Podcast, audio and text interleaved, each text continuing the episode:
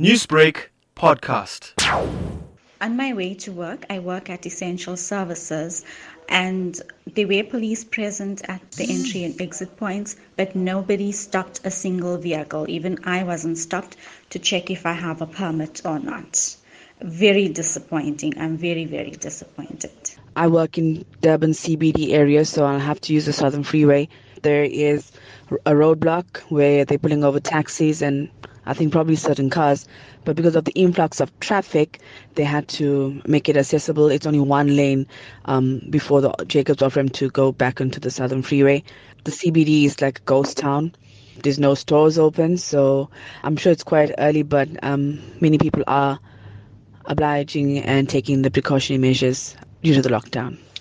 Stay at home don't take a chance and come out. You're going to get stopped by the police, and um, this, as soon as SAPS and the military gets into play, they're going to create a zero tolerance. People are taking this very, very lightly. This is a serious thing and is not to be played with.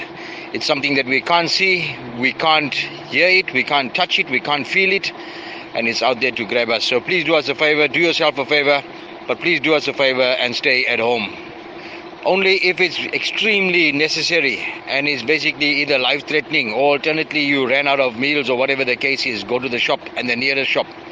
Stay in your areas, stay at home. Just lock your doors and stay at home, stay inside. Yeah, they stopped us, they asked us where's our permit and where we're heading to. We said graph, show them the permit, that they can, okay, carry on.